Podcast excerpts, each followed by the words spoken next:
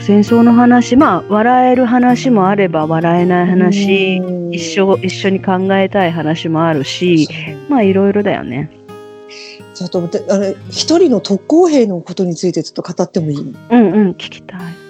私ね結構す、まあ、好きって言ったらあれだけどそういうの好きでよく特攻平和会館とか昔うん。うちの父が好きでさ結構そういうの言ってて、で私も大人になって一人で行ったりとかしてて、うん。でまあいろん何人もいるんだけどいつも何人かに焦点を合わせていくのね、しいろいろ下調べをしていくの。うん。でまあでもそれさちょっと待って、うん。あの名前がどこかに出てるの？全部。もう私ねそれを調べていく。本を本をいっぱい持っててそれに関する本も子供の頃からすっごい読んでて、うん。で私が小学生の頃に行ってた特攻平和会館って、まあ、結構今は綺麗なんだけど、うん。本当に戦闘機とかにも触れたし中にも入れたしうん。でその遺書とかも結構無造無造作って言ったら悪いけど、うん。今みたいに綺麗じゃなくて結構見れてたのね。うんうん今はねもう本当に綺麗でうん例えば、なんとなまあた例えば私が今日い言うのは穴沢敏夫さんっているんだけど穴沢敏夫さんに会いたいなと思ったら、本当にね今なんか ATM みたいなその機械があって、うんうん。穴沢敏夫って入れたら、うん。その人の遺書はここにありますよみたいな出てくるのよ今の。平和会館って。すごいなと思って。で私いろいろ調べて、うん。まあ、もちろんいろんな人にいろんなねうん。背景があるんだけど、うん。もう私が一番泣いたのは、穴沢さんっていう、泣いた中の一人が穴沢敏夫さんっていう人がいて、まあ、この人はまあ22歳でお亡くなりになった、特攻師をしたんだけど、うんうん。この人ね、なんか婚約者がいたのね。うん。婚約者にものすごく、もうすごい衣装のを残して手紙を書いて、亡くなった方で、うん。その、ちえ、ちえこさんっていう婚約者がいてね、うん千恵子さんはでも何年か前に90歳でお亡くなりになったんだけど、うん。あの、中央大学の学生時代に、図書館で出会ったのかな。図書館で千恵子さんと出会って、で、お付き合いを始めてうん、で、結局、親、双方の親にも挨拶に行くんだけど、うん特攻に志願して、うん。まあ、入籍とかはしないまま亡くなっちゃうのね。うんでなんかな、マフラーを、千恵子さんがあげたうん。マフラーを巻いたままうん。特攻師をするんだけど、あの、うん。有名うん。な、あの、写真でうん、こう、なでしこ隊って当時お世話を、特攻兵のお世話をしてた、一かる蘭の女子高校生たちが桜の枝を持って、うん。4、5人でバーッと写って、うんその特攻隊に乗ってこう行ってきますみたいな挨拶してる、すごい有名な一枚があるの知ってる？うん知ってる。あれが穴沢さんなのよ。あれが穴沢さんで、その、なでしこ隊にいた、まあ、当時、前田翔子さんっていう女性、まあ、今でも元気なのかちょっとわかんないんだけど、うん。当時ね、あの、23日間ね、特攻隊のお世話をした女子高校生がいて、まあ、うん。特攻兵、特攻隊のその基地の近くにあった女子校なのね。うん。でその彼女たちも、絶対にここがうん。特攻基地だっていうことを親にも言っちゃいけないよって言われてたの。だからあーあ彼女たちはもちろん知ってるよねうん向こうで言われたんだけど、うんうん親にも言っちゃいけない。絶対言っちゃいけない。言ったら、なんとかで逮捕だからねって言われてたぐらい、うんその特攻隊っていうのは秘密事項だったらしいの。うんうんうんで、その前田さんの証言で、もうこれ10年ぐらい前かな、ドラマにもなってる、ドキュメンタリードラマになってたんだけど、そのなでしこ隊って言われるのは、その、その特攻で死んだ人、中の一人が、うん。君たちはなでしこ隊だって名前をそこでつけたらしいのね。うん。で、もう本当に身の回り洗濯とかそういうお世話をしてただけの人たちなんだけど、うん。あと飛行機の整備、整備じゃないけど、こう、色塗り色塗りをしたりとか、うんうん。で、もうなでしこ隊たちも、こう、落とされていっぱい死んでいる人もいるのね。うん。穴澤さんってうん。何回も帰ってきてるわ。3回ぐらい帰ってきてたのね？特攻行って戻ってきて、特攻行って戻ってきて。それもなんかもう殴られて殴られて、うん上の人から、お前は女に未練があるから、あれなんだ、死んでこいみたいな感じで言われて、でもそうじゃないの。本当整備不良で帰ってきたんだけうんど、うんうんうんで、整備不良で、だったら帰ってきてもいいですかって言ったら、ダメだ、死んでこいって言われたらしいの。うんさ最後の最後は。ええで、結局、まあ最後に行くんだけど、うん。最後の穴沢さんの特攻の時に、うん。たまたまその一枚が残ってて、で、その前田翔子さんっていう人も、うん。もう戦後20年経って、だから昭和40年うん。に、もうそのことは誰にも言ってなかったらしいのね。うん。で、戦争から20年経ちましたって言って、うん。写真集みたいのが出て、うん。で、パッて見たら自分が写ってたらしいの。うん。え、自分が写ってる。え、穴沢さんが写ってるってことになって、うん。それで、なんか、投げ仕事隊の23日間っていうのを、うん。証言を始めたのね。ああ、うんうん。で、その穴沢さんっていう人が、その千恵子さんっていう人に書いた遺書っていうのがね、めいちゃん。うんもう長い、私その本を持ってるんだけど、その書いた本を。うんもう、だらだらと長い遺書で、うん。もう、あなたの幸せを思う以外に、あ、違う、その前に、うん。婚約していた男児として、うん。今から散っていく男児として、うん。あなたの幸せを思う以外に他にない。あなたは、これからの生活に新活面を見出すこと。うん。もう、穴沢はこの世に存在しない。って書いてあって。うんで、で、それをバーって書いてるの。で、あなたのご両親にはお世話になった、おお兄さんにはお世話になったって、もう感謝を書いて、で、一番最後に、うんもう、もう明日特攻に行くんだけど、もう最後に少し欲を言ってみたい。で、うん箇条書きにして1、1番、読みたい本って書いて、うん万葉集なんたらなんたらって何冊か書いてて、うんで、2番、で、見たい絵、見たい絵、で、なんたかの絵が見たいって書いてて、うん。3、3番って書いて、千恵子、会いたい、話したい、無償にって書いて終わりなの。ああ、もうやだね。はあでしょ。で、この千恵子さんっていうのは、うん。その衣装をもらって、うん。もう本当にもうずっと、あの、婚約の挨拶の来た時に、うん。穴沢さんが吸っていったタバコ、うんタバコのかけらをうん生涯大事に持ってて、うん。彼の唇に触れた唯一のものだからと。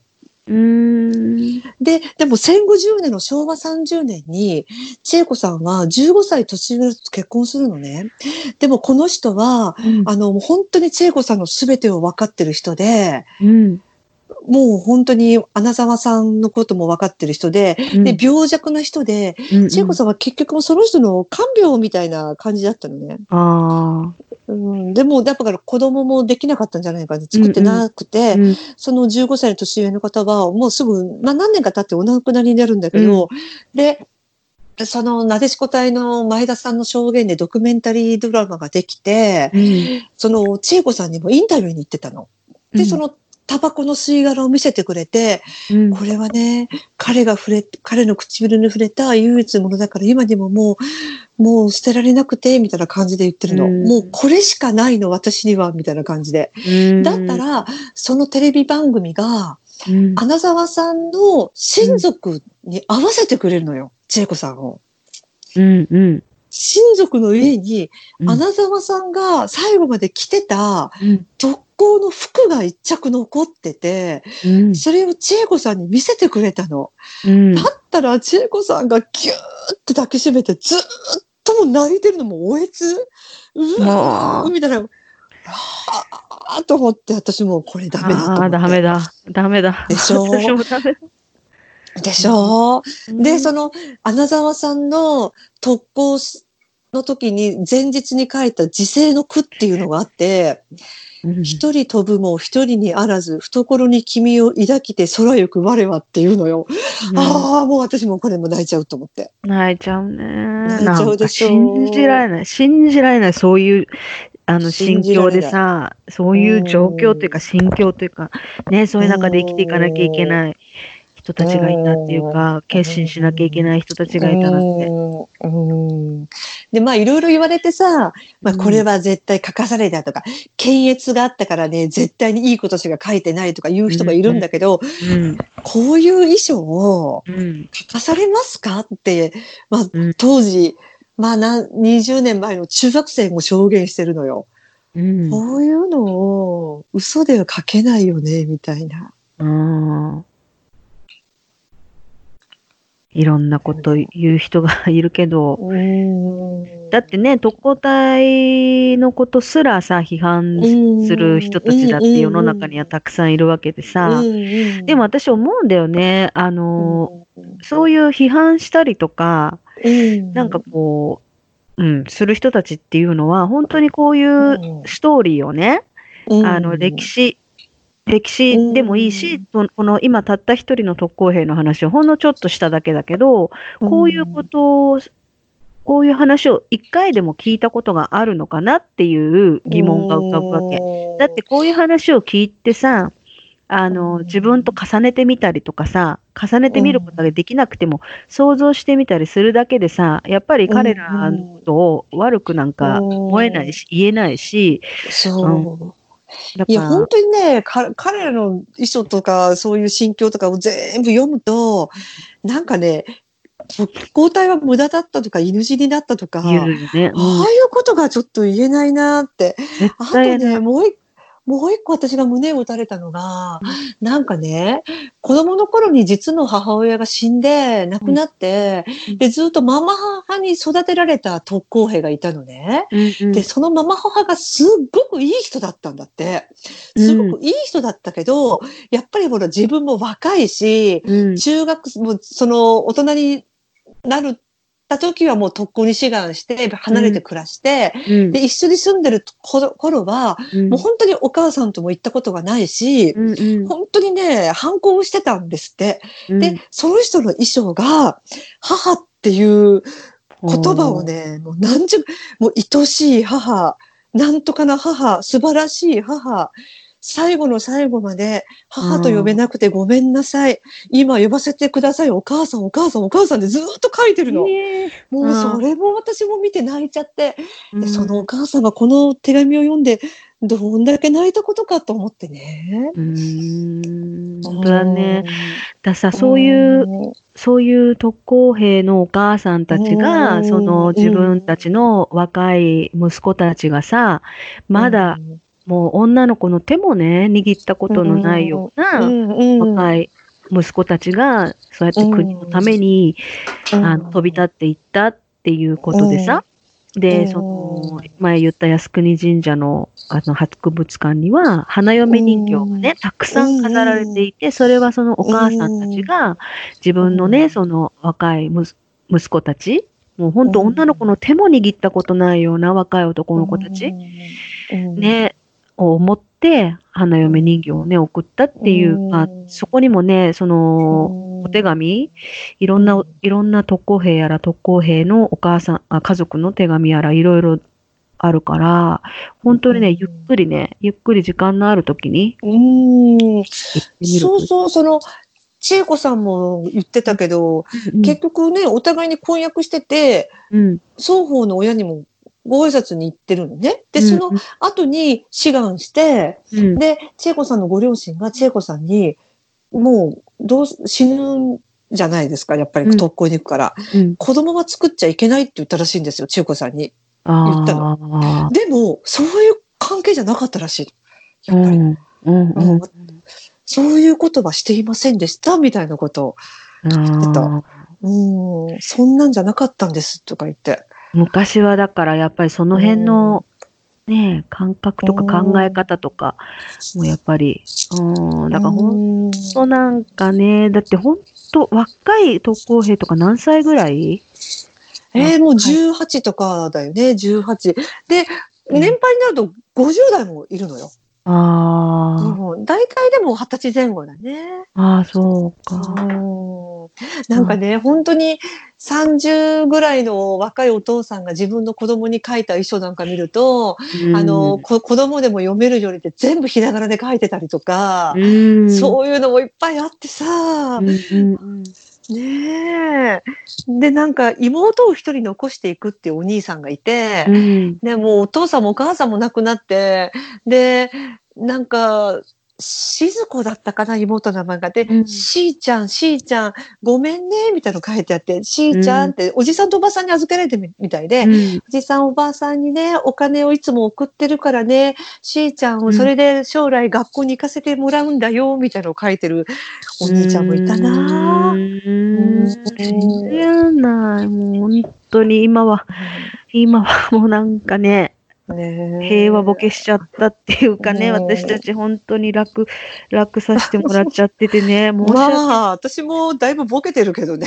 いやいや、本当。いやもうだからできることって、あんまりね、あの、たくさんないって思っちゃうかもしれないけど、せめてさ、うん。そういう、あの、自分たちの国の歴史を勉強するとかさ、、まあ、少しでも興味を持って知ろうとするっていうことだけでも、私はいいと思うね。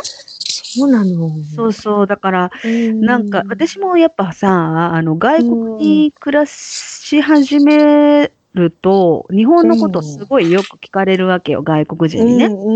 で日本にいるときは日本のことなんて聞かれないじゃん、日本人ばっかりだから。でもやっぱり外国に住み出して、日本のことをさ、よく聞かれるようになって、もうそれこそ、あの、日本の人口、東京の人口とか言われてもさ、わかんなかった、そんなことさえもわかんなかったぐらい、何にも自分の国のこと分かってなかった、若い頃。でもまあ、外国に暮らし始めて長いんでね、あの、そういうことをまあ、勉強し始めて、で、歴史のこととかも、まあ、日本にいるときから結構私は歴史とか、まあ、政治とかもよく、こう、注意して、あの、勉強するようにはしてたんだけど、外国に来たら来たでもっと、こう、いろいろ見なきゃいけないと思うし、あとは、その、日本語で書かれているものだけじゃなくて、外国語で、まあ、書かれてる、外国でどのように伝えられてるのかなっていうのもやっぱ気になってくるしさ。そうね、あの、まあ、もともとこう日本、日本は自慢の国なんだけど、自分の自慢の生まれ故郷なんだけど、あの外国来てより一層日本が、あの、日本っていいなって思うし、日本は自分の国だなと思うから、うんうん。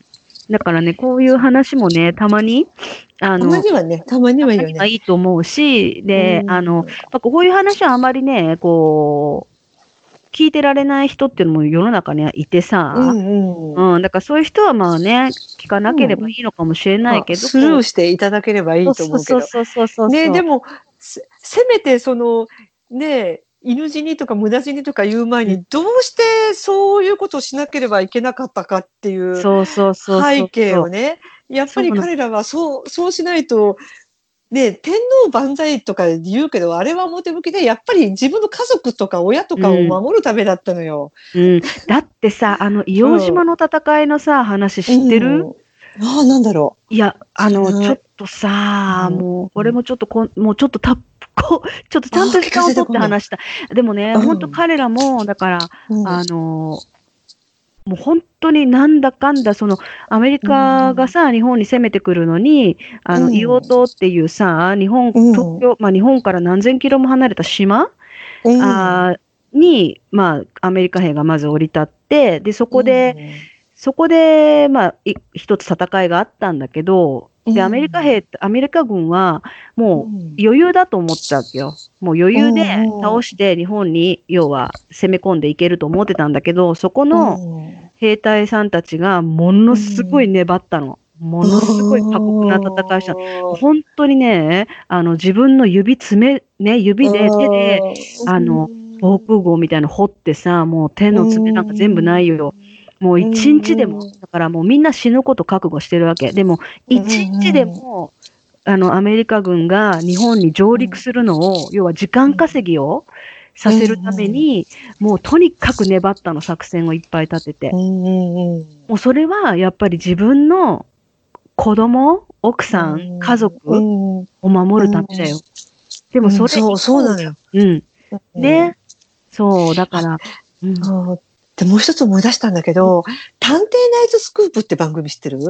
うんうん。み、見たことはない。あれ、関西の方の番組じゃないの？あれ。あ、あ、でもね、私はもう、毎週見てた、すごい人気の番組だったけど、うん関東に来てそうでも、でもね、やってるよ。あ、やってる？テレ東かなんかでやってるんだけど、私、あれでね、なんか、あのーいろいろ調べてほしいってっていう番組で、いつもしょうもないことばっかりなんだけど、面白いのばっかりなんだけど、もう本当にもう本当、結構もう20年以上前かな、見たのが、レイテ島からの手紙っていうやつで、うん、その依頼人がちょっと男、男性だったの、おっちゃんだったんだけど、うんうん、もうお母さんも亡くして、お父さんは戦争でレイテ島で亡くなったらしいの。うん、で、お、なんか、お父さんは自分のことを知らないと、妊娠中に、そのレーテ島で死んでるから、うん、お父さんは会ったことないと。で、うん、自分が、お母さんが妊娠してたのかどうか、自分の存在を知ってるのかどうか、うん、その息子は分からないかったのね、ずっと。うん、で、結局、お母さんにも聞けなかったらしいのよ、その話を。で、お母さんに、お父さんはお、お腹に子供、赤ちゃんがいることを知ってたのって聞けない。も、お父さんの話はちょっとタブーミのような、うん、雰囲気があって、結局聞けないままお母さんが亡くなってしまって、で、それからお、レーテ島から来たハガキを見つけたのね。うん、だったらもう傷んで傷んでところどころ全然見れないんだけど、うんうん、最後の方に、仕事することは許さないぞ。なんで、バーっと書いてて、うん、で、妊娠の、に、の、なんたらの君って書いてたのよ。なんたらの君。そのなんたらのが見れなかったのよ。でも全然、でもしかしてこれは妊娠に、ちょっとね、それっぽいのも見えたけど、もうガチャガチャで、はがきが。うんうん、で、これを調べてほしいって言って、うん、もうどこかの国立大学のなんたら研究所みたいな再現するようなところで、ものすごい作業で、で、なんもすごい時間かかって、やっと判明したって、それが妊娠の君だったのよ。で、それでもそこの大学教授の時も、うわー泣いて号泣で。大泣きだよね。で、その、うん、で、その息子さんも、あお父さんは僕の存在を知ってたんだ、嬉しいって泣いてた。いやー。だから昭和20年生まれだよね。だから妊娠、うん、だからうちの母よりも一個下とかそれぐらいなんじゃない？昭和21年に生まれたぐらいの子供じゃない？そうだね。うんうん、今だから74ぐらいになってんじゃないかな。あれもちょっと感動しちゃって私。ね、うん、あれね、探偵ナイトスクープはね、結構面白いのいっぱいあるよ。今度見てみて。